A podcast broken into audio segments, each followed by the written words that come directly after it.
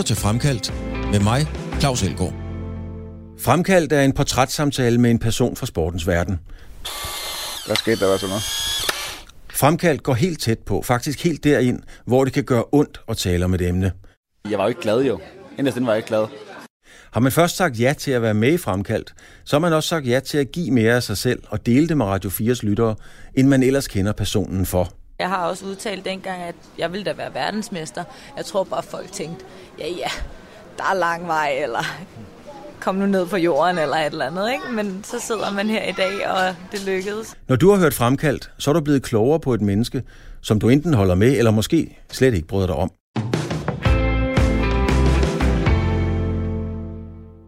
Claus Brun Jørgensen blev fyret som træner for det danske landshold i kvindehåndbold. Danmark missede en OL-deltagelse, og spillerne sendte et kollektivt brev til Claus Brun, hvor de udtrykte mistillid til ham på nærmest alle parametre. Claus Brun selv kaldte det for et karaktermord. Her fortæller Claus Brun Jørgensen, hvad der reelt skete. Claus Brun Jørgensen, der har udgivet bogen Sorthvid, er gæst i Fremkaldt.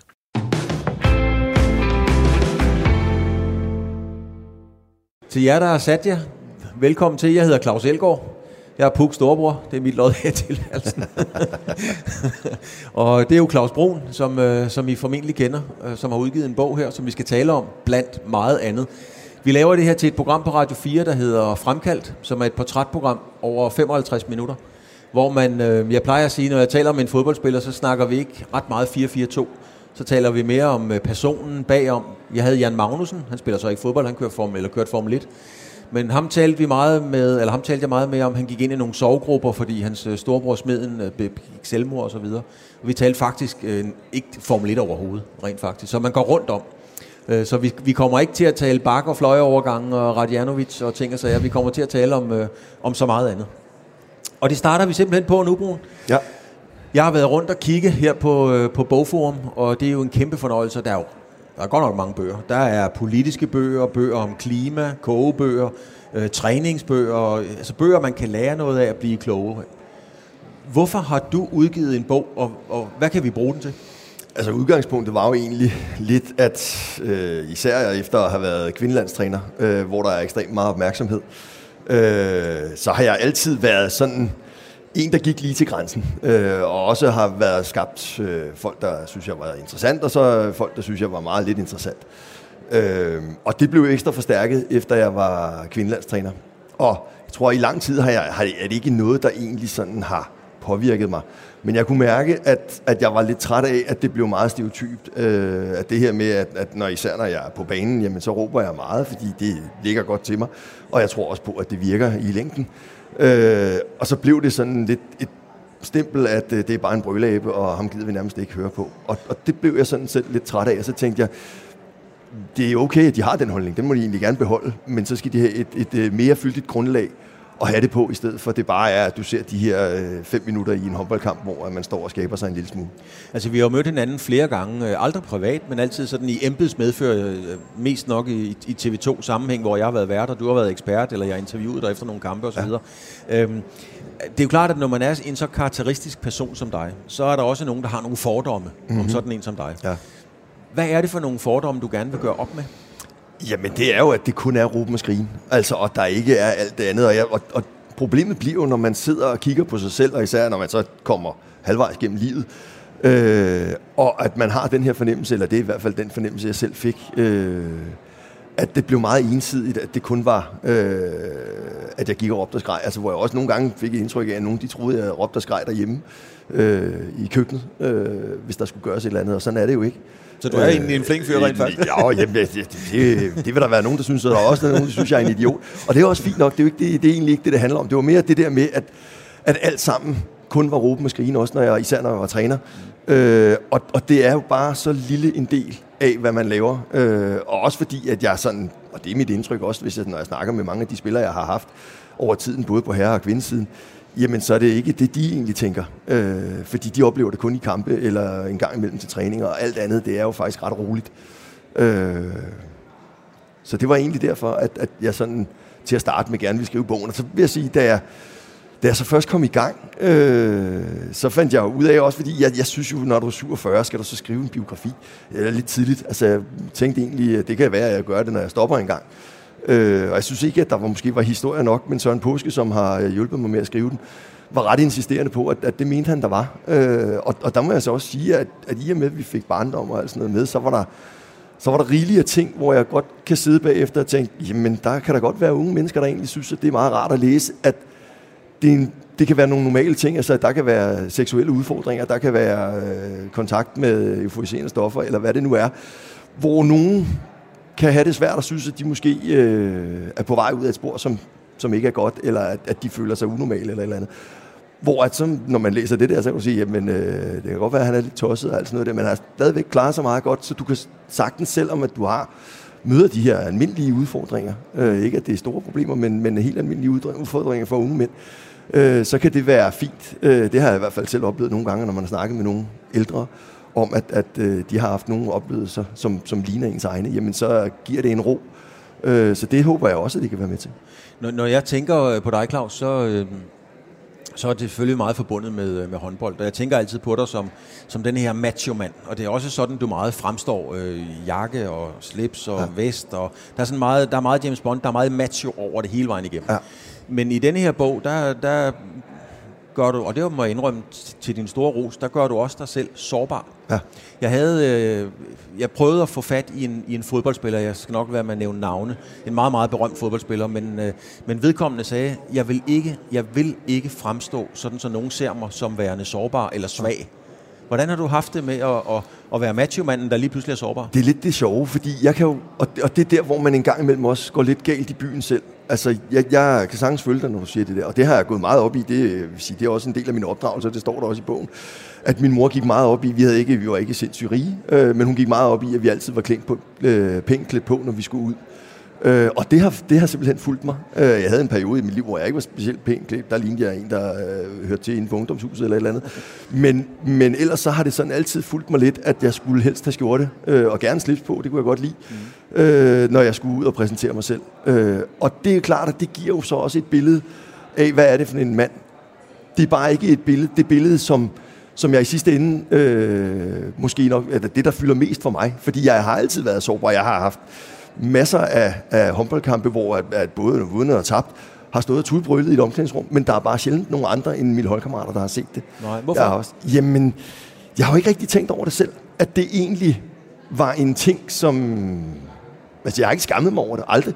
Øh, så jeg har ikke selv haft det svært med det, men jeg har bare ikke vist det så meget udad til. Øh, jeg tror en enkelt gang måske i Lyngbyhallen, da vi i 97 spillede os i Europacup-finalen mod øh, et spansk hold, øh, hvor Jeppe Havgaard, tror jeg, scorede på straf efter tid. Der løb jeg tuden op til min kone. Men, øh, men det er jo men, stadigvæk håndboldrelateret. Ja. Men jeg tænker på det private, den private Claus Brun. Han er endnu mere, han er langt værre.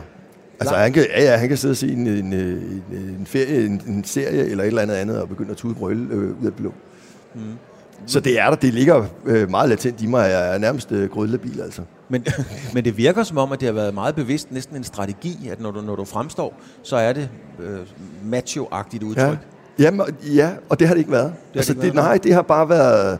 Det er ikke noget, jeg sådan egentlig havde tænkt sindssygt meget over. Det kom jo faktisk især i forbindelse med, øh, med min datter blev ældre, øh, og at jeg var kvindelandstræner, at at det her med at være helt skaldet og øh, veltrænet og alt sådan noget, det, at, på et tidspunkt tror jeg, at min datter hun siger til mig, øh, du, du ser så farlig ud, far. Okay. Og så slog det mig, at, at okay, det kan sgu godt være, at jeg skal prøve at lade håret øh, vokse ud igen. Gjorde det ondt? I, nej, jeg vil ikke sige, at det gjorde ondt, men det gjorde i hvert fald, at jeg øh, satte øh, nogle refleksioner i gang om, hvordan er det, du præsentere dig selv, øh, når det er, du går ud. Men, men den verden, i håndboldverdenen, altså, det er jo en, øh, en, en macho-verden, kan man roligt sige. Jeg, jeg lavede det samme interview med Lars Christiansen, din ja. tidligere øh, holdkammerat. Ja. Øh, og han fik jo dødsangst, øh, og lå på et tidspunkt nede på gulvet i Koldinghallen. Og så står Kasper Witt og kigger ned over ham lige pludselig. Og Kasper Witt og dødsangst, og det der med at vise følelser, det, det, det kan sgu godt blive en rodet affære. Ja. er, det, er, det, er, det, er det bare en verden, hvor man ikke viser følelser? Nej, det, det, ja, det har det måske været.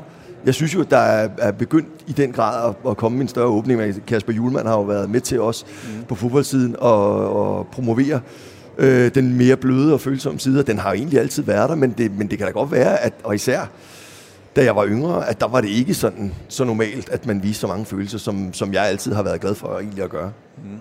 Det er jo blevet meget moderne at græde. Altså, der er Ja. jo stort set ikke nogen, der ikke hyler, når de enten har det er vundet faktisk lidt et problem, ikke? fordi nu er det ikke noget specielt mere. Nej. Er du også sådan en, der kan du også finde på det nu?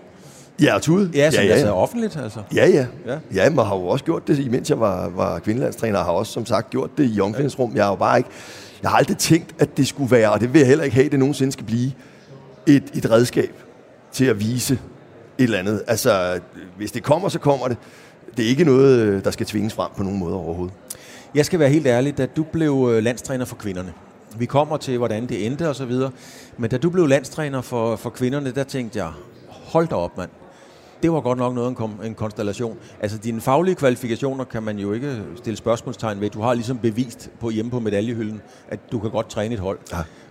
Men dig og et kvindehold, mm. så tænker jeg bare, hold da op, mand, hvordan ender det? Ja. Hvorfor ja, det tænkte jeg faktisk også selv. Ja, hvorfor sagde du overhovedet ja til det?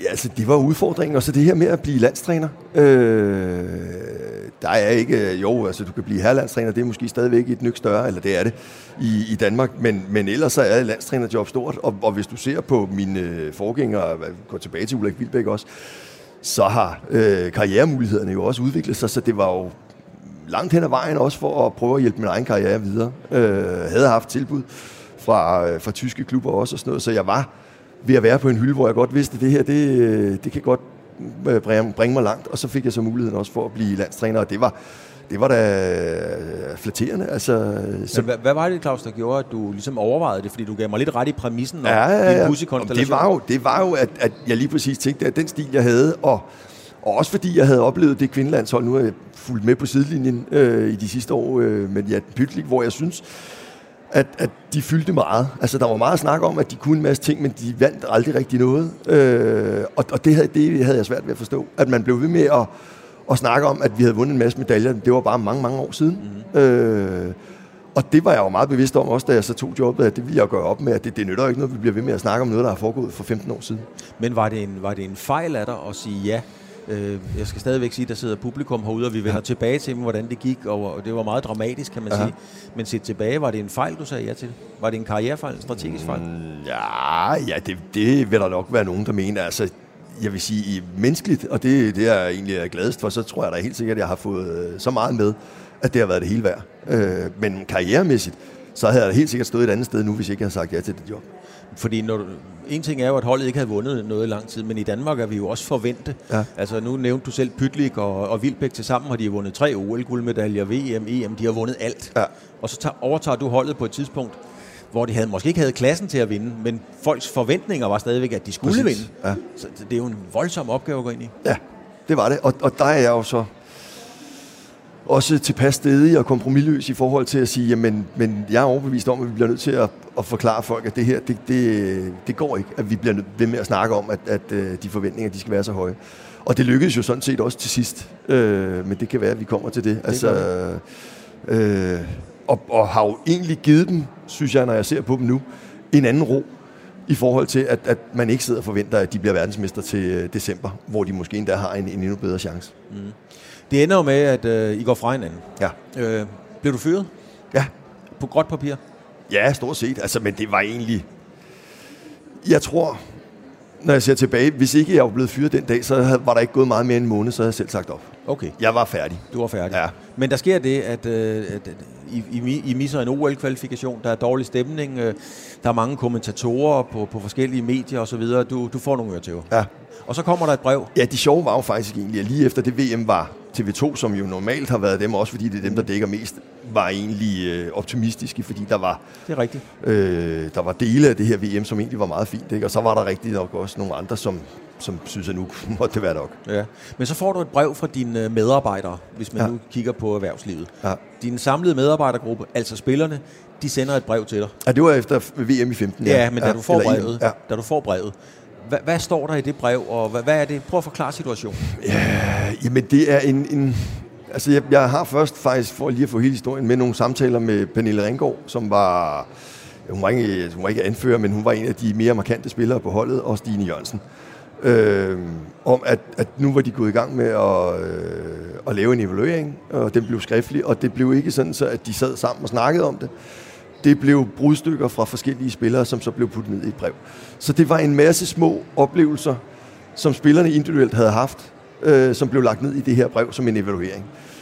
Og når det kommer sådan, så, så når spillerne måske heller ikke helt lige at reflektere over, hvad er det egentlig, jeg sender videre, og er det noget, der kan bruges til noget i forhold til at, at få skudt, skudt det her et andet sted hen, eller, eller er det nu unødvendigt? Altså, og der tror jeg jo meget på, at hvis man havde sat sig ned og snakket om det, mm. så var man måske landet et andet sted. Og det gjorde man så ikke. Og så, så blev det sådan en mærkelig blanding øh, af små historier, og hvor at noget af det var, der, det var helt fint, fordi der var noget omkring kommunikation og sådan noget, og det, det kunne jeg sagtens forholde mig til. Og så var der en masse totalt håbløse historier, synes jeg, øh, som, som jeg ikke rigtig kunne forholde mig til. Hvad, hvad, altså, hvad kunne det være? Altså... Jamen, der var øh, blandt andet, at, at vi havde set en... Øh, en øh, gammel kamp fra Vium Sovenfri, hvor vi vinder over Ajax i øh, DM-finalen i 97, øh, og, og hvor der stod, at det var tvunget, og det var det jo på ingen måde. Øh, og der var også nogle af spillerne undervejs, der gik og stille og roligt kom og spurgte, om, øh, om de behøvede sig det. Nej, nej, selvfølgelig ikke. Altså det hele kom så af, at vi havde trænet noget indspil, blandt andet fordi, at der var så mange skader på holdet. Øh, så havde vi en, en, en meget begrænset træning dagen før, at vi skal... Ja, to dage før vi skal spille kamp. Øh, hvor jeg ligger og laver nogle indspil med Christine Jørgensen, eller med øh, Christine Christiansen. Øh, og så vil jeg vise hende det, og det var der et indspil der i den kamp, hvor jeg selv laver det til Søren Herskin, så synes vi, det var sjovt. Og så ender det med, at der er mange, der sidder og ser det der, og vi undrede os, Søren og jeg, efter øh, den seance der over, at de overhovedet blev sunget. Og det blev så et, et punkt, så der var nogle af de der ting, hvor jeg sådan selv, okay, Altså, I kunne sgu da bare have åbnet munden, øh, da vi sad der, hvis det endelig var det. Altså, hvis I synes, det var så forfærdeligt. Altså, det var på ingen måde tvang, at de sad der. Men, men når man kigger, Claus, på de interview, der har været i tidens løb, og jeg har jo som sagt også interviewet dig nogle gange, øh, er det aldrig din skyld? Er det, altid, er det altid kun de andre, der tager fejl? Nej, bestemt ikke. Og det er også derfor, jeg siger, at der var jo dele af det brev der, som jeg sagtens skulle forholde mig til, og især det med kommunikationen og sådan noget. Og så var der simpelthen nogle ting, som var faktuelt forkert. Øh, der var også noget omkring noget time-out og sådan noget, hvad jeg skulle have sagt der, så, som jeg måtte sidde og kigge efter igen, fordi jeg havde ikke selv den oplevelse. Og hvor jeg også blev bekræftet i, at det passede simpelthen ikke. Øh, så nej, og jeg synes jo faktisk, at det har også været en del af målet med den bog, øh, og, og, og var også et faktisk det fede og det lærerige ved den her proces, det er jo, at du sidder og reflekterer en del over, hvad er du selv har sagt. Mm. Fordi vi sad også og researchede mange af de gamle interviewer, jeg har givet, og det var så sandelig ikke alt sammen, der var lige kønt. Mm. Så nej, øh, jeg har ikke altid ret, bestemt ikke. Men du siger også, at du er citeret for i hvert fald i, jeg tror det er Ekstrablad, jeg kan faktisk ikke huske det, men du siger, evaluering kaldte de det. Ja, ja goddag mand, kan I stave til karaktermor? Ja. Altså ligesom om, at der, der, der skubber ja, du... Ja, men der var, der var for mange ting, der var for mange ting, som ikke hang sammen med virkeligheden, synes jeg. Øh, og, og, og det var ikke et spørgsmål om, at det bare var min egen holdning. Det var jo at for eksempel, at jeg kunne sidde og hive faktuelle ting frem, som simpelthen ikke passede. Mm. Øh, og når jeg snakkede med resten af ledergruppen, ikke, de var måske også en lille smule farvet bevares, men, men så var det heller ikke det billede, de havde.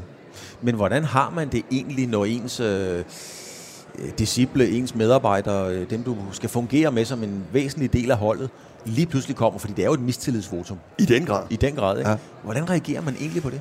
Øh, jamen det første, jeg gjorde, det var at ringe til Ulrik Vildbæk og, og sige mit job op. Ja. Altså, der var ikke så meget, det gad jeg ikke. Det er en første reaktion? Ja, det var det, og han tog så ikke telefonen. Så du fik ikke sagt op? Jeg fik ikke sagt op, nej. Han gav det lige nogle timer til, at jeg kunne rase af. Men var det en trodsreaktion? Så Nej, det, det var det ikke. Så kan det også være lige meget. Ja, jamen, altså, ja, altså, ja, det kan du godt kalde det. Altså, men, men det var jo også, øh, som du selv siger, det var så stort et mistillidsvotum. Altså, de ting, der stod der, synes jeg, for størstedelen af var så meget skudt ved siden af, øh, hvordan jeg så mig selv. Øh, så det havde jeg svært at forholde mig til. Så tænkte jeg, så er det med mig lang vej. Ja. Men blev du ked af det? Ja, selvfølgelig gjorde det. Men mest vred? Ja, til at starte med mest vred. Øh, og så tror jeg, at det, det der med at blive ked af det, kommer også bagefter. Også fordi du ved, når det her det er skrevet ned, så på et eller andet tidspunkt, så er der nogen, der ikke kan finde ud af at holde det internt. Øh, så, så jeg vidste jo på et eller andet tidspunkt, så skal du dele med det her mm. offentligt øh, og stå på mål. Øh, for det her brev, og det, det, det var ikke noget, jeg glædede mig specielt meget til, kan jeg huske. Men hvordan, øh, jeg tror det hedder på nydansk, dealer en Claus Brun med sådan noget? Altså går du hjem og smadrer kopper, eller, nej, eller hvad det, gør nej, du? det gør jeg ikke. Nej, så snakker jeg med dem, som sådan snakker jeg selvfølgelig med Søren Herskin, øh, og diskuterede det med ham. Ringede til Mette Vestergaard, som vi havde som, øh, som holdleder på landsholdet, eller teammanager kaldte vi det. Øh, og så ringede jeg selvfølgelig til Ulrik og min storebror, som jeg også øh, oftest snakker håndbold med. Ja. Øh, så mange af dem, som sådan var tæt på mig, øh, snakkede jeg selvfølgelig med. Og hvad, var, hvad, var sådan, hvad fik du tilbage? Altså, var der nogen, der sagde, det skal du fandme ikke finde dig i? Eller var der nogen, der sagde, prøv lige at kigge dig i spejlet og kigge ind af også? Eller hvad, hvad, hvad for nogle reaktioner? For ja, nej, altså, nu Ulrik var jo Ulrik Vilbæk var jo relativt tæt på, også fordi han var med øh, under størstedelen, eller faktisk hele mesterskabet Ja. i Danmark, så han har jo oplevet nogle af tingene også, øh, og havde jo lidt det samme billede. Og han sagde jo, prøv at høre her, du bliver nødt til at se bort fra det, som vi begge to godt kan være enige om, ikke øh, hænger sammen. Øh, og så må du kigge på det, du kan bruge til noget. Og det var blandt andet det omkring øh, noget kommunikation, og de ville gerne have nogle flere beskeder og sådan noget, og det, det kunne de sagtens få. Er du ikke dygtig til at kommunikere? Var du ikke dygtig Jo. nok til at kommunikere? Ja, det synes jeg egentlig, øh, at jeg var knivskarp, men, men, øh, men tydeligvis ikke nok. Øh, og det tog jeg også til mig. Ja. Hvordan? Jamen, det, så fik de flere beskeder. Øh, og nogle gange så fik de beskederne måske øh, på en anden måde, end, end bare den direkte kontante måde, som jeg normalt plejer at, at give dem. Er der forskel på at give den på den øh, kontante måde? Altså det er jo klart, når pulsen ligger derop, man spiller om pokaler, og mesterskaber, kvalifikationer osv., så, så er tonen ikke altid lige pæn Nej, på en det er håndboldbane. rigtigt. Men, men, og det var egentlig ikke det, der var det værste for dem, tror jeg. Jeg tror meget, det handlede om øh, mellem kampene og øh, til træning og sådan noget. Hvor stod de henne i forhold til spilletid og alt sådan noget. Og det havde jeg ikke, skal jeg om, været lige så vant til på herresiden. Fordi der, der var det så meget, at når du sidder som herrespiller og kigger, øh, så kan du godt se, at ham, der spiller derinde, han spiller lidt bedre end dig. Så ved du godt, der er lidt lang vej derind. Mm. Og sådan var det ikke her. Prøv, prøv lige at uddybe det, Claus. Hvad er forskellen? Jamen, det, der var mange af de her piger, som, som stadigvæk synes, selvom at, at den, der spillede, gjorde det godt, at, at de skulle ind og, og byde ind. Øh, Og det er jo egentlig grundlæggende meget fint. Mm. Øh, men, men det skal helst ikke fylde alt for meget på et hold. Øh, og der synes jeg også, vi nåede hen, sådan, og det snakkede vi meget om, at, at det synes jeg jo er en rolle, som man også som spiller selv en gang imellem lige skal kigge på sig selv og sige, okay, øh, kan jeg stille mig frem nu og brokke mig over, at jeg ikke får spilletid nok? Øh, og er det virkelig nødvendigt, at min træner han kommer og holder mig om skulderen og siger, at øh, din tid skal nok komme? Øh, Men, men er det ikke en del af jobbet at sætte sig ind i de mekanismer og være 100%. opmærksom på, at Jo. det, jeg plejede at sige til dem i AG eller i Virum, eller hvor du Jo. nu har trænet, det kan jeg bare ikke gøre her. Nej, lige præcis. Og problemet, kan man sige, øh, som landstræner, det er bare, at du ikke har særlig meget tid. Mm. Så springet, havde det været et herrehold, så tror jeg ikke, det havde været givet de store udslag. Men springet fra at gå fra herrer til damer, øh, det blev større, end jeg havde regnet med. Øh, fordi vi blandt andet ikke havde tid nok sammen, og også fordi de så heller ikke havde muligheden for egentlig at finde ud af, hvad er han for en størrelse? Ja. Altså, hvordan er han reagerer, når han kommer under pres? Fordi vi havde, øh, jeg tror, tre uger sammenlagt op til det VM, hvor vi var sammen. Øh, og det er ikke ret meget. Øh, normalt med klubhold, så har du dem jo kraftet med øh, 24-7 næsten. Ikke? Ja. Og det havde vi ikke der. Øh, og i de tre uger, der gik det faktisk rigtig fint. Vi havde en træningsturnering lige op til det VM i Spanien, som, som fungerede øh, fremragende, og jeg synes, stemningen var god. Og lige så snart vi kom til Herning og skulle spille det her VM, så ændrede stemningen sig ret voldsomt. Mm. Øh, fordi der kommer et andet pres, og fokus er væsentligt større, end, end man har været vant til i de her træningsturneringer. Men, men spillerne skal forberede jer, I skal forberede jer på at møde Rusland eller Rumænien. Jeg skal forberede mig på det her interview med dig. Forberedte du dig godt nok på, satte du dig godt nok ind i tingene og lyttede til intelligente mennesker, der fortalte dig, sådan er der at træne kvinder? Nej, det, det, det kunne jeg sgu måske godt have gjort mere ud af, vil jeg sige. Hvorfor, hvorfor gjorde du det ikke? Var det en svaghed at, at tage imod? Nej det, nej, det tænker jeg egentlig ikke. Jeg så det ikke sådan. Jeg tænker jo egentlig, at øh, da jeg snakkede med Ulrik Vilbæk om det, så havde han en idé med, hvorfor han ansatte mig. Ja. Så han ville jo ikke have noget andet, end det, der havde været. Øh, så hvis det handlede om, at jeg skulle ind og agere på en anden måde, end normalt havde gjort, øh, så var det ikke mig, der skulle have været træner, fordi det tror jeg ikke, jeg havde været interesseret i. Nej, man ved, hvad man får, når man tager dig. Det er det. Det må og, sige. og, og, og, og det var sådan lige set også øh, indgangsvinkel for mig, at, at han må have taget mig af den årsag, at det var, at jeg skulle ind og, og måske sparke en lille smule til det her, og se, om vi kunne skubbe det øh, på den måde. Mm. Og, og det gav jo så også en klasses. Men, men du har ofte, eller nogle gange i hvert fald, været ude ligesom at sige, at du føler dig misforstået. Jeg kan ikke huske, du har sagt, at du har været fejlciteret, men, men, men folk udlægger dine ting forkert. Øh, Har du været den forfulgte, det forfulgte geni? Nej, nej, det vil jeg ikke sige. Og, og geni er jeg overhovedet ikke. Altså, som sagt, Ah, det, var også, det var lidt sarkastisk. Ja, ja, det ved jeg godt, men den, øh, derfor kan jeg godt påtale det alligevel. Øh, jeg kan sagtens tage fejl, og sådan har jeg faktisk altid haft det. Men det er helt klart noget, og det er jo det, der synes jeg også var interessant selv, øh, som har fulgt mig fra jeg var øh, ungdomsspiller også, at, at øh, jeg løb rundt med rang ryg og virkede måske en lille smule arrogant at se på. Så lavede jeg mange mål, så jeg var hurtigt sådan en, som øh, nogle af forældrene også øh, kunne finde på at stå og råbe af og, og synes var på en eller anden måde usympatisk og irriterende, fordi øh, at jeg også var god. Hvordan var det? Øh, Altså, jeg mener, som ung, det var ikke særlig sjovt. Altså, og det var det, og jeg, var, jeg, prøver, jeg, jeg kan huske en gang i... Øh, den ene gang, jeg blev kåret til øh, ligaens bedste højreback, øh, blev jeg nomineret, eller blev jeg kåret i, øh, fik jeg prisen over i Kolding, og der blev jeg buet ind på banen. Altså, og det var specielt at stå øh, og, og blive kåret til den bedste spiller i ligaen, og så stod øh, publikum, fordi de jeg normalt var fjenden, når jeg kom til Kolding. Øh, så stod de og buede. Men der er jo Og nogle der- sportsfolk, det- som, som nyder det der, Det, eller? ja, det, altså, nogle gange, har, altså, når vi har spillet, har det heller ikke været et problem, så har det bare givet lidt ekstra gejst. Men at stå der og egentlig skulle overtage en pris, og så blive budet af, det synes jeg sgu ikke var sjovt. Nej.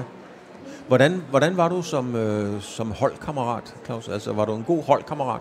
Ja, grundlæggende, tror jeg. Ja. Ja. Bidrog til, til, til kassen? Altså fællesskabet? Ja, men jeg var også, jeg var også kantet dengang. Ja. Øh, så hvis ikke, at, at de fleste de så det sådan lidt ligesom mig, så, øh, så kunne man også godt slå sig på mig en gang imellem. Men, men jeg vil sige, grundlæggende var jeg en god ven. Men når, så for eksempel, når du kommer på landsholdet, så er der jo et meget stramt hierarki. Formoder, jeg har ikke spillet så mange kampe på landsholdet, men jeg formoder, der er et hierarki. Ja. Øhm, og, og, og der vil du jo stadigvæk gerne have, at det skal være på dine præmisser, men, men havde du ligesom status til ligesom at trumfe det igennem, eller var der en konflikt? Nej, og det vil sige, at i starten, lige da jeg kom med, ville jeg heller ikke have, at det var på mine præmisser. Der var jeg egentlig, øh, forsøgte jeg bare at være. Øh, også fordi det var, det var specielt. Øh, man havde ikke så meget fokus på det her med at, at bringe unge, nye spillere ind øh, på holdet, på samme måde, som man har i dag. Øh, det er man væsentligt mere opmærksom på, og man havde heller ikke generelt fokus på, at der skulle være en, en, en god stemning øh, på sådan et hold der. Der bragte man bare de bedste, de spillere, man nu synes var bedst, sammen, og så proppede man dem ind på banen og håbede på det bedste. Men var du sådan, øh, ligesom de siger i den gamle, øh, hvad er der nede? Skal, vil du være med i hulen, Mulle? Kan du huske den, den scene? Ja, ja, det kan sagtens. Var, Zappa. Var, det var Zappa, ja. Var du med i hulen, sådan billedligt talt? Nej, det var jeg ikke. Nej, hvorfor? Jamen, jamen en ting var, at jeg var meget ung, øh, da jeg kom med, og der var et, et relativt stort spring op til de ældste øh, på det tidspunkt. Og, og man kan sige, over de år, nu kom jeg med i 94, og jeg tror, det er i 95, der kommer Bosman-dommen. Ja. Så fra at vi havde haft to spillere, jeg tror Jan Jørgensen og Kim G. Jacobsen, som var udlandsproffer, så lige pludselig så var der rigtig mange, der var det, og så var der nogen, som stadigvæk var hjemme i Danmark. Så skældet mellem både alder øh, og også økonomisk øh, gevinst ved at, at dyrke vores hobby, den var enormt stor. Så der var sindssygt mange skæld øh, bredt ud på det her landshold, som gjorde, at og, og der passede jeg ikke rigtig ind i forhold til mange af de andre i starten. Øh, det kom så sådan stille og roligt øh, hen ad vejen, men, men i starten øh, var det svært ja. Hvordan havde du det så? Jeg tror grundlæggende, jeg egentlig har haft det okay, men det var ikke sådan, så at jeg synes, det var sindssygt sjovt altid. Nej, nej. Det var det ikke. Det var, det, det var, den, hårde, det var den hårde vej. Ja, lidt. Altså, og, så, og så havde jeg jo så de, som du så også er inde på. Med, med årene, så begyndte jeg sådan at, at få albuerne lidt op, fordi jeg synes, det var forkert. Øh, at, at den måde, vi, øh, vi omgik, eller omgik hinanden på, at, at det var ikke i orden. Øh, og det var ikke, fordi jeg altid selv var, var det bedste øh, for i, øh, i folden. Øh, men, men det fyldte bare for meget. Men når jeg tænker, nu har vi snakket Zappa, jeg kan godt lide film, så, så lad os da tage en anden film. Øhm, Roadhouse med Patrick Swayze, Ja. hvor han siger de klassiske, it's my way or the highway. Ja. det, er jo, det er jo skide godt sagt, og det har vi alle sammen sagt. Er, er, lever du meget sådan? Fordi det lyder det Nej. lidt om med pigerne. De sender et brev, og så ringer du og siger, nej, nu gider jeg ikke mere, og så er der dem her og så videre. Er det? Nej, fordi hvis, hvis det havde været sådan, så var jeg jo gået. Altså uanset hvad Ulrik så havde sagt, da, da Ja. vi snakker sammen. Ja. Øh, og så havde jeg heller ikke taget en lang dialog gennem de næste fire år, hvor jeg også var kvindelandstræner, øh, med de her spillere, så havde jeg jo bare stoppet. Øh, så nej, det synes jeg ikke. Jeg synes, jeg prøver at tage så meget til mig, jeg overhovedet kan. Øh, og så tror jeg, så er der, der grænser en gang imellem, hvor jeg siger, det her, det, det vil jeg ikke gå på kompromis med. Øh, men ellers så synes jeg egentlig, jeg er meget åben over for at lytte. åben over for at lytte, inden vi runder lige, skal vi sige, landsholdsfyringskapitlet af. Claus, hvad er det vigtigste, det har lært dig? Eller har du overhovedet givet at tage imod noget, det kunne lære dig? Nej, jeg synes, jeg synes meget omkring øh, den generelle kommu- kommuni- øh, kommunikation. Øh, tror jeg også, at der vil være mange herrespillere, der vil sætte pris på, at øh, ikke at jeg ikke altid har snakket med spillerne, det synes jeg jo både i AG København og så sandelig også i Holstebro, da jeg var der. Øh, men der var det bare nemmere, fordi jeg kunne sidde i omklædningsrummet og drikke en øl med dem. Øh, og det kunne jeg bare ikke på samme måde med, med de her kvinder, øh, af gode grunde. Nej. Øh, så på den måde, så var det nemmere for mig at komme ind på mændene. Øh, og det kom stille og roligt, og det lærte jeg. Så jeg vil højst sandsynligt, hvis jeg på et eller andet tidspunkt kaster mig over og bliver dametræner igen, være bedre til at finde det rum, hvor de også lærer mig bedre at kende. Men, men hvad lærte du sådan om, om, om dig selv, om din personlige træk? Altså det der med at, at lære, tage til sig, Ja. perspektivere det. Er det en disciplin, du overhovedet interesserer dig for? ja, det er det bestemt. Ja. Det synes jeg. Øh, og så øh, blev jeg mere tålmodig, vil jeg også sige. Øh, fordi at, at processerne en gang imellem tog det længere tid, fordi der skulle kommunikeres meget mere. Tålmodighed, det er ikke din, din dyd. Nej, det har det ikke altid været, men det er det blevet. Altså, og jeg, det har faktisk overrasket mig over, hvor tålmodig jeg kan være. Og min kone siger faktisk en gang imellem, men nu er det næsten øh, i overkanten, altså hvor tålmodig jeg er.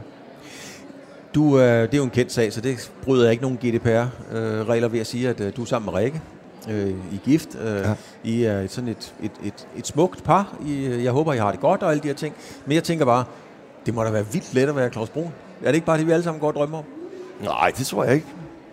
Det, det, det tror jeg da ikke. Jeg tror, jeg er lige så udfordret som, øh, som mange andre danskere. Ja.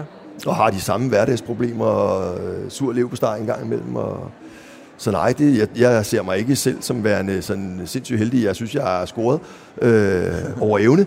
Men, øh, men, men udover det, så, så rammer hverdagen jo lige så meget mig, som den gør alle andre. Ja. Du skriver i din bog, du har et kapitel, øh, hvor du kommer kørende forbi, eller kommer kørende, så ser du øh, Rikke Hørlykkes bil. Øh, den står så parkeret et sted, hvor den ville egentlig ikke skulle stå parkeret ja. Ja. i forhold til, hvad I havde snakket om ja. i øvrigt. Prøv lige at fortælle, hvad der sker der. Jamen, øh, ja, så, så tror jeg jo, at der sker øh, ting, som ikke bør ske, øh, og, og bliver ramt af akut jalousi. Mm. Øh, og og det, det rammer mig, øh, i hvert fald i den situation der. Ja, og man kan sige, at grunden til, at historien er med, er jo fordi, at, at det bliver summen af nogle valg, som jeg tager øh, gennem øh, min karriere som spiller, hvor jeg egentlig var på vej til Kiel. Øh, og det dropper jeg, Ja. fordi jeg ikke vil øh, miste min kone. Altså en af verdens stærkeste, måske den stærkeste klub på det tidspunkt. Lige præcis. En af de allerbedste. Ja. Men, men hvad, er det, hvad, hvad lærte du om dig selv i den situation? Fordi det kostede dig jo, kan man sige. Det kostede kar- karrieremæssigt valg, ja. Det gjorde det. Ja. Hvad, hvad lærte du om dig selv der? At jeg er rigtig glad for min kone, Ja. til at starte med. Ja. Altså, og jeg har, har svært ved, øh, og det øh, kan jeg mærke den dag i dag også, at undvære hende. Altså, hun er blevet en, en lige så vigtig del af mig, som, øh, som håndbold for eksempel har været, og som resten af min familie. Øh, så, så på den led, så, øh, så lærte jeg da i hvert fald på den hårde måde der, og har også gjort det flere gange senere. Øh, ikke at det har lignet det overhovedet, men, men fornemmelsen af at undvære hende og sådan noget, er ikke specielt rar. Men, men jeg tænker også på det her med, at hvis ikke det foregår lige efter dit hoved, der var jo en rigtig god grund til, at bilen holdt der, kan man sige. Men, men i dit hoved, så skulle den ikke holde der, og så, og så var der ballade. Nej, nej, sådan vil jeg ikke sige det. Det, det er for karikeret. Er det for karikeret? Ja, det synes jeg. Men, men igen det der med, at hvis, hvis det foregår på, på nogle andre præmisser, end lige det, du havde forudset, det skulle, du skulle Nej, jeg vil sige, hvis man grundlæggende har et, et øh, ærligt og åbent forhold, øh, så, så bør det jo ikke forekomme, at der så sker noget andet, end, øh, end det, der egentlig burde være sket. Øh, fordi historien var, at hun skulle være ude og spise en veninde, og det var hun så ikke. Nej. Øh, så, så det handler ikke så meget om, om det var efter mit hoved, eller om det var, det var jo en, en, en klar information, jeg havde fået om, at det skulle være sådan. Og det var det så ikke. Du har helt sikkert aldrig fortrudt, at du stadigvæk har din kone, men har du fortrudt, at du ikke kom til Kiel? Nej, jeg har ikke fortrudt det, fordi så har jeg fået så mange andre oplevelser. Men, men jeg har da ærget mig en gang imellem over, at jeg ikke nåede at spille for en af verdens største klubber. Mm. Fordi det kunne have helt sikkert også have bragt mig et andet sted hen. Men altså, sådan er livet jo. Øh, det er jo summen af vores valg. Et af de valg, du, du, du har altid været, og det kan man jo se nu, altså du har, selvfølgelig er du ikke i kampform, men, men du har jo altid været, øh, været stærk, uanset hvad. Så du er en af de der irriterende typer, lige meget hvad du spiser, så sætter det så godt. Ah, det ved du ikke rigtigt. Jo, sådan er det sgu. Ja. Men, men, men da du var ung, og også en dygtig håndboldspiller, var du sådan en, der slet ikke rørte ved spiritus? øh? Nej. Nej, hvordan var det? Nej, jeg vil sige, tiden var også meget anderledes dengang. Øh, så, så der var det, og det er det egentlig stadigvæk helt naturligt, at vi øh, drak øl i omklædningsrummet efter kampe og sådan noget der. Ja. Men, men jeg vil sige, i Vium havde vi et, et, mange af de spillere, der var der, var jo Vium-drenge, så vi kendte hinanden rigtig godt, havde kendt hinanden i, i mange, mange år, øh, og gik også meget ud sammen. Øh, så, så det var en mere naturlig del af, af vores hverdag, eller øh, vores uge, at vi godt på en torsdag, når der var øh, dobbelt op på LA Bar inde i København, jamen, Ja. ja. så, så kunne du godt finde et helt håndboldhold derinde. Øh, selvom vi måske også skulle spille i weekenden, og det tror jeg ikke, du ser så meget i dag. Altså, så tiden var også en anden. Hvad med sådan noget, øh, så der var nogen, der røg lidt has, og så ja. Spiste man nogle podcaster, og hvad man ellers gjorde. Ja. Ja. Jeg var på podcasten, jeg har aldrig prøvet at ryge noget has. Hvad var du? Jamen, jeg var på lidt af det hele. Du var på lidt af det Ja, hele. men, men kun øh, i den afdeling, altså det blev aldrig stærkere end det. Nej, nej. Okay. Øh, Det gav nogle skrammer. Eller det, gav, det, det gav en oplevelse. Ja, det, det gjorde det. Nej, det fordi, jeg synes jo aldrig rigtigt... Jeg, jeg havde jo ikke selv en fornemmelse af, at det egentlig fyldte sindssygt meget. Nej. Men det var der. Øh, og det var der over en periode på en, en 3-4 år i hvert fald. Mm. Og stoppede jo først, da jeg, da jeg møder Rikke, øh, da jeg er 20 år. Ikke? Så, så fra jeg gik i uh, 9. klasse eller sådan noget, øh, og, og et par år efter det, så, øh, så var det meget normalt, at, at vi en gang imellem, når jeg var i specielt vindelag, øh, godt kunne ryge noget fed. Og hvad med i forbindelse med kampe og stævner og sådan nogle ting? Ikke stævner. Altså det, det, der, var det ikke, der fyldte det ikke noget. Det var mere i hverdagen, eller øh, når vi var i byen. Ja. Ja. Har du haft nogle dårlige oplevelser med det? Altså så blevet opdaget, fået dårlig samvittighed? Øh, Nej, altså vi havde en, og den historie er også meget fint beskrevet i, i bogen. Altså, da vi det er vinder, den, jeg leder efter. ja, ja, det, vi vinder det danske mesterskab som, som yngling endelig, fordi vi havde været til det danske mesterskab stort set alle årene med det hold der, men aldrig vundet mesterskabet, og så vinder vi endelig, og min mor var træner. Øh, og, og der har vi så øh, fået bagt en, en haskage, som vi så spiser på vejen hjem, og, og effekten var ikke sø- sønderlig køn. Altså der var vi fuldstændig smadret, øh, de fleste af os, især jeg. Du fik klumpen. Ja, det, fik i hvert fald en stor portion. Hvordan, øh, hvordan, hvad skete der? Hvordan havde du det? Ja, men jeg, jeg kunne ikke ret meget. Altså, jeg kunne ikke bære min taske, og, og måtte også bare hjem og ligge og kaste op og, og have en lille smule angst, fordi det var ikke en fornemmelse, jeg havde prøvet før på den måde. Det er jo noget, som, øh, som mange unge mennesker har prøvet. Når, når, når jeg prøver at grave lidt i den, Claus, så er det fordi, at, øh, at det er slet ikke det, jeg havde forestillet mig. Jeg blev, det, Nej. det var en af de historier, måske den historie af alle, jeg blev allermest overrasket over. Nå, fordi jeg okay. tænkte, at af alle, som af de sportsfolk, jeg, jeg har kendt og Ja. kender, der tænkte jeg, nej, det har du sgu aldrig prøvet. Jo, Men det har du. ja. Er du sådan meget, øh, er du i virkeligheden meget mere sammensat, end, end den stereotyp, som vi har talt om, nogen har af dig? Ja, altså, det, det lyder jo sådan, når du også siger sådan. Ja. Ja. Altså, øh, og, og det tror jeg jo egentlig er ret generelt, også fordi, at, at vi som sportsfolk jo nogle gange bliver udstillet, og også selv gør et nummer ud af at udstille os selv på en eller anden bestemt måde. Det synes jeg ikke selv, jeg har haft, øh, at jeg egentlig har gjort meget ud af, men jeg kan jo, som vi var inde øh, på i starten, godt følge, at den måde, jeg har klædt mig på, har gjort, at jeg er blevet skudt i en retning. Øh, men det er ikke noget, der har været bevidst. Og der tror jeg, at der er andre, der er mere bevidste om, at de gerne vil være rollemodeller og sådan noget. Sådan har jeg aldrig selv tænkt det. Det har du ikke tænkt? Nej. Vil du gerne være et, øh, jeg tror det hedder et stilikon. Det bruger Brian Holm er et stilikon ja, på nej. et eller andet niveau. Hvor, hvor bevidst er du om det? Det har jeg aldrig rigtig tænkt over. Det, det har ikke været et mål i hvert fald. Nej. Det, det virker bare, du ved, når du virkelig optræder ja. med, med Ja, det pæne tøj og det der. Men det, øh, nej, det har det ikke. Altså, så tror jeg faktisk, at jeg have købt noget dyretøj. det, det, det kan godt være. Hvor kom det egentlig fra til dig, Claus, det her med at spille håndbold? Fordi det, det plejer jo sjældent at komme ud af ingenting. Nej, altså min, hele min familie spiller håndbold. Altså min mor er stadigvæk engageret i Viumsons håndboldklub, og min far var med til at bringe klubben op i øh, første division for første gang. Mm. Øh, så, så de har øh, været en stor del af det. Altså så meget af min barndom foregik også i Virmhallen, fordi jeg begge mine forældre var engageret i klubben. Øh, så det var ikke så mærkeligt, at, at jeg også røg den vej. Mm. Og begge mine søskende, øh, storebror og storesøster, spiller også håndbold. Hvornår, finder du sådan, hvornår begynder du at finde ud af, at det her, det, hov, det kan blive til noget? Altså, hvornår oplever man som knægt, at det kan jeg godt, det her? Ja, og der igen var tiden jo også noget andet, fordi dengang tænkte vi jo ikke rigtig på, om, vi skulle være, om det skulle være vores levevej. Nej. Øh, det kan de gøre i dag. Allerede i en tidlig alder kan de faktisk begynde at overveje, at det her er noget, jeg kan leve af på et eller andet tidspunkt. Øh, så for os var det jo egentlig bare sjovt. Men, men jeg tror, det er, altså da jeg bliver udtaget til det første, det hed Unionshold dengang, øh, hvor Sjællands håndboldforbund udtager et, et hold, og hvor, hvor man var med der, ikke? så fik man en fornemmelse af, at oh, okay, der var du god nok til at være med, og så kommer yndlinglandshold og alt det der. Og der begynder man sådan for alvor at tænke, ja, okay, så kan det være, at jeg kan blive landsholdsspiller en dag. Øh, og det kunne da være spændende, ikke? Men, men tiden var bare så meget anderledes, fordi at der ikke var økonomi i så det var jo øh, for vores blå øjens skyld mere eller mindre. Ikke? Altså, vi betalte for at komme til håndbold. Du havde jo øh, meget hurtigt, skal man sige, en plads i hierarkiet på, hvor det, jo- det var dig, spillet sådan meget drejede sig om og udviklede sig rundt om og, og så videre. Øhm, hvornår, hvornår begynder du at tænke tanker om, at det er også meget sjovt at blive træner? Og hvorfor? Jeg tror... Det, ja, det er på et tidspunkt i, øh, i min øh, karriere i Vium, at, at vi har haft en, øh, en rigtig dygtig svensk træner, der hedder Ole Olsen, som jeg var meget inspireret af, måden han gjorde tingene på. Øh, der var også ting, som kunne have været bedre, men, men det grundlæggende, synes jeg var, han gjorde det på en meget markant anderledes måde, end, end vi havde været vant til. Mm. Øh,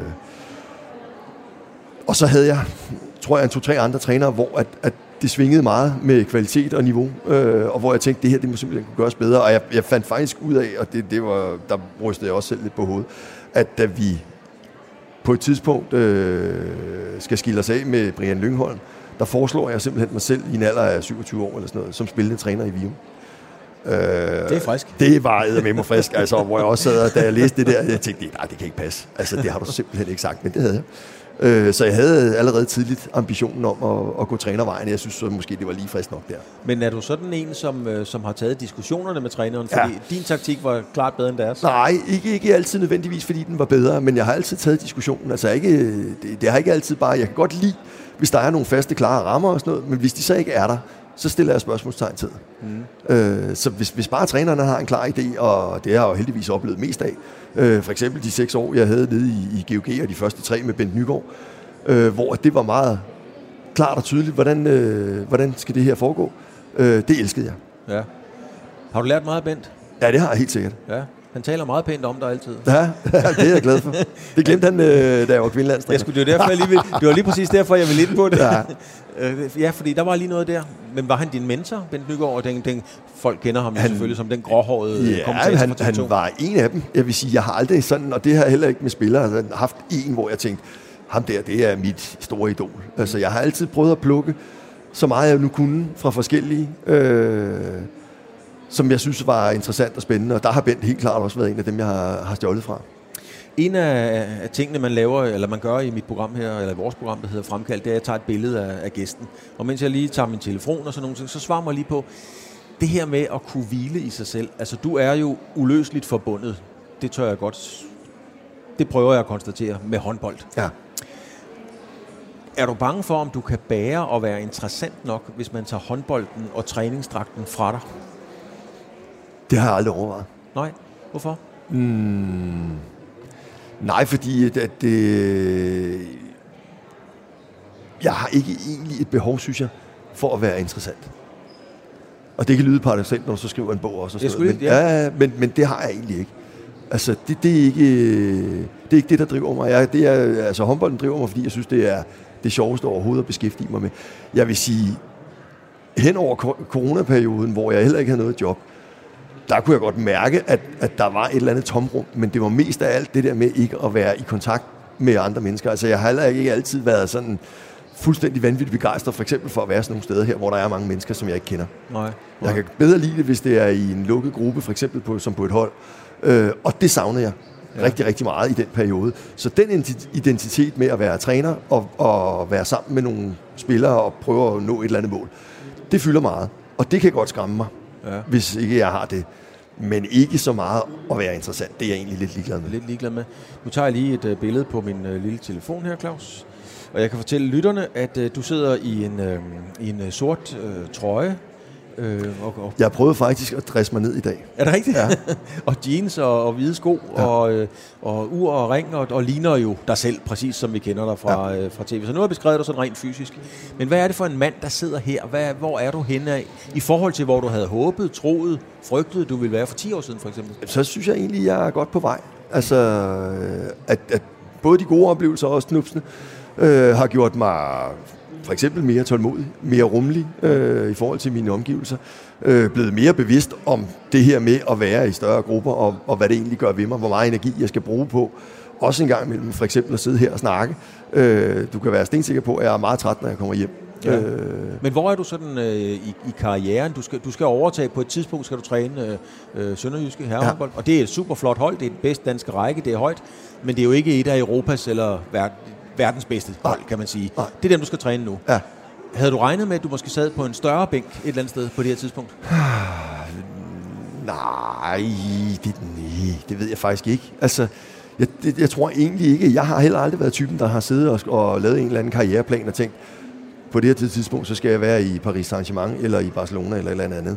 Altså tingene, og så man kan sige, vores verden, den udvikler sig også. Øh, meget i forskellige retninger, og det kan gå lynhurtigt. Ikke? Du kan have stor succes med et hold. Kasper Julemand sagde det meget fint. Der er nogle steder, jeg passer ind, mm. og så er der nogle steder, jeg overhovedet ikke passer. Og lige nu passer han bare pis godt øh, til, til det danske fodboldlandshold.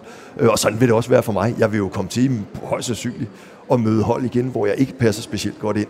Øh, og så ryger man videre i programmet, og det kan jo gøre, at man så lige skal ned og vende en gang, som jeg jo et eller andet sted skal, selvom jeg synes, at Sønderjysk er et rigtig, rigtig fedt sted at komme til øh, så skal jeg jo lige ned og vinde for at kunne arbejde mig op igen, og det har jeg det sådan set rigtig fint med. Altså, hvordan har du haft det med din øh, tilgang og den måde, du nu engang er, er menneske på? Hvordan har det været at være i den her meget øh, uforudsigelige sportsverden? I går blev, øh, som vi sidder og taler her, Norris træner blev fyret i går efter en sejr over Brentford. Ja. Thomas Thomasberg, han blev fyret i Vejle efter han havde vundet 4-1. Ja. Øh, så, så der er ingen regler. Nej. Hvordan, hvordan har det været for dig at agere i den verden? Jamen, lige, lige det der har jeg aldrig rigtig øh, brugt særlig meget tid på at tænke over. Altså, jeg er ikke, jeg er ikke gået, øh, hverken som spiller, der er det også lidt nemmere, øh, men heller ikke som træner og, og frygtet for mit job. Uanset hvad der er sket. Altså, det har slet ikke været fokus. Fokus har hele tiden været på at, at passe mit arbejde så godt jeg overhovedet kunne. Hvis det så ikke, øh, hvis min arbejdsgiver ikke synes, det er godt nok, jamen, så må jeg videre. Øh, så det har aldrig, og det var det heller ikke, da jeg, da jeg blev fyret i DHF, var det ikke sådan, at jeg sad og græd over det. Altså det var egentlig, det var også fordi jeg selv var på vej ud, så var det lidt en lettelse. Men, ja. men jeg følte det heller ikke som et enormt nederlag. Altså det gjorde jeg ikke. Men hvordan ser du øh, håndbolden øh, er på vej hen? Altså er, er, det en, er det en færre verden i virkeligheden, eller er det bare sådan, det er? Nej, det er sådan, det er. Altså, der, færre, det ved jeg sgu ikke, hvad, hvad er færre. Altså, det bliver jo drevet af, af nogle markedskræfter og, og direktører og øh, klubmennesker, som gerne vil have drevet deres klub et eller andet sted hen, og hvis ikke de mener, at den træner, der nu er der øh, på det givende tidspunkt, han kan gøre det, jamen så ryger vi videre. Altså, og det er jo vilkårene. Altså, det, det, om det nogensinde bliver færre, det ved jeg sgu ikke. Altså, det er jo sådan, det er. Men jamen, jeg tænkte, jeg kom i tanke om, øh, om øh, jeres sportschef, øh, øh, Morten Henriksen, da du bliver fyret, så mener jeg, jeg kan huske, nej, jeg kan huske, at han siger, at han var faktisk ikke helt sikker på, om det var den rigtige løsning og den rigtige vej. Altså, er det, ikke, er, er det en god måde at komme ud af døren, eller er det bedre at sige, stop, vi skal have en anden færdig arbejde, det var ikke Claus? Nej, øh, for, det, det var ikke noget, jeg tænkte specielt meget over. Nej. sige. Det rørte mig ikke. Nej, fordi det, det, jeg, jeg var grundlæggende enig i, at vi ikke skulle fortsætte. Så, øh, så for mig kunne han have sagt hvad som helst nærmest, så havde jeg accepteret det eller godtaget det. Altså det, det, det betød ikke rigtig noget. Hvordan, hvordan har du det, Claus, med, du har, du har ikke stået så meget frem, og det er jo rigtigt for at profilere dig selv, og alligevel har du trods alt altid været med på et eller andet niveau. Ja. Hvordan har du det med, med, med, øh, skal sportsfolk have holdninger? Altså nu er der Black Lives Matter, der, der, der er Qatar, VM i fodbold, der er mange ting. Ja, ja. Det, Øh. det synes jeg sagtens, de, altså, de kan have. Øh, de skal bare være klar på, hvad de går ind til. Ja, hvad mener du? Jamen, fordi når man åbner munden, så, så får man også gerne tilbage igen af samme øh, mønt. Så, så det skal man være klar til. Altså, det, det har jeg jo selv også en gang imellem oplevet, fordi jeg også var, især da jeg var yngre, mm. øh, relativt kontant i, i, i nogle af mine udtalelser. Så, så du skal være forberedt på, at, øh, det kommer hurtigt den anden vej også. Lærer man ikke det godt nok? Altså, fordi, jeg, jeg det, mener, men, det alle, hvem, men hvem gør det? Altså, det er jo, er det, er det en uddannelse? Det er jo lidt livets uddannelse en gang imellem. At, at det, du lærer af de knups, du får, øh, og du lærer også forhåbentlig af, af de gode oplevelser, du engang imellem får med. Så, så om, om, om man skal uddanne sportsfolk bedre til det, det ved jeg sgu ikke rigtigt. Altså, Men jeg tænker også på, at øh, sportsfolk på det niveau, som øh, dem du træner og omgås, Ja. de er jo deres egne forretninger på et eller andet niveau, på, Ja. på deres Instagram, Facebook-sider, Ja, ja. og alt de poster jo mellem, ja, i, nærmest når der er time out, ikke, så, Jo. så kommer der et post. Ja. Har det gjort det sværere at være, at være træner? Altså, Fordi man er nødt til at acceptere det som en del af virkeligheden?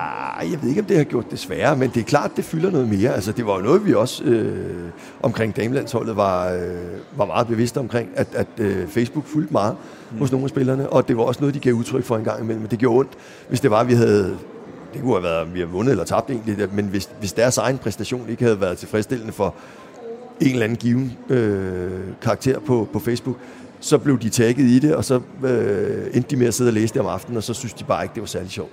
Øh, så på den måde så fyldte det, og det gjorde det, øh, det gør arbejdet, det fylder noget mere, når det er, at der er så meget øh, opmærksomhed fra sociale medier. Hvad siger du til dem, når du, når du overtager? Øh, Jan Pytlik stopper. Når Jan Pytlik stopper, så bliver du ny cheftræner. Hvad, hvad vil du sige til dem omkring det? Ikke ret meget, fordi det sjove er jo, at, at på klubplan, der fylder det væsentligt mindre, end det gør øh, med et landshold. Mm. Der er bare et, et meget, meget, meget større tryk på landsholdsspillerne, end der er på øh, for eksempel Sønderjyske eller Holstebro, eller hvad det nu er. Så, så ligahåndbolden på den måde fylder ikke sindssygt meget i det univers. Øh, slet ikke så meget, som, som landsholdet gør. Vi, vi er så småt ved at være der, Claus. Øh, du skal lige sætte en, øh, en ambition eller en målsætning på at overtage Sønderjyske. Altså, det, det, er, jo, det er jo et godt hold, som, vi, som jeg har sagt, og, og, og et stærkt hold, men det er jo heller ikke et hold, der formentlig vinder guldmedaljer. Nej. Men hvad er for dig, hvornår, hvad er succeskriteriet for, at du er, du er en succes i Sønderjyske? Man kan sige, der, der er jo mange af de ting, som, som de har haft gang i nu her. Det her med at prøve at flytte sig, det virkede stabilt over rigtig, rigtig mange år. Flytte sig fra at være et midterhold og gerne vil op i top 4. Øh, det minder meget om det arbejde, jeg øh, også lavede i Holstebro. Øh, så det vil være meget det samme. Altså, og målet for mig vil altid være at vinde så mange kampe som overhovedet muligt. Og hvis vi kan vinde dem alle sammen, så gør vi det. Og så vinder vi guld. Øh, om det så sker, det, øh, det kan godt være, at det er urealistisk, men, men vi skal da gå efter det så godt vi kan. Og det kan være med til at flytte os op, for eksempel i top 4. Men jeg tænker bare med den tilgang og alt det, vi har talt om her, at du så i virkeligheden mere designet til at træne et hold, der, der spiller om medaljer, eller har du tålmodighed til at sige, det tager altså lige noget længere tid? Ej, det synes jeg, jeg fik vist øh, meget fint i Holstebro, at, øh, at det her er rigelig tålmodighed til. Øh, eller ja, tålmodighed, fordi dem lagde jeg jo pres på, og det var det, der var med til også at flytte dem op til at være et hold nu, og en klub generelt, øh, vil jeg da påstå, som befinder sig i top 4 stort set hele tiden, fordi det handler meget om den mentalitet om at gå ind til hver kamp og tro på, at du kan vinde den, uanset at alle andre synes, at du har lige så godt hold som de andre. Det var simpelthen øh, ordene. Jamen så øh, vil jeg sige pænt tak til Claus Brun.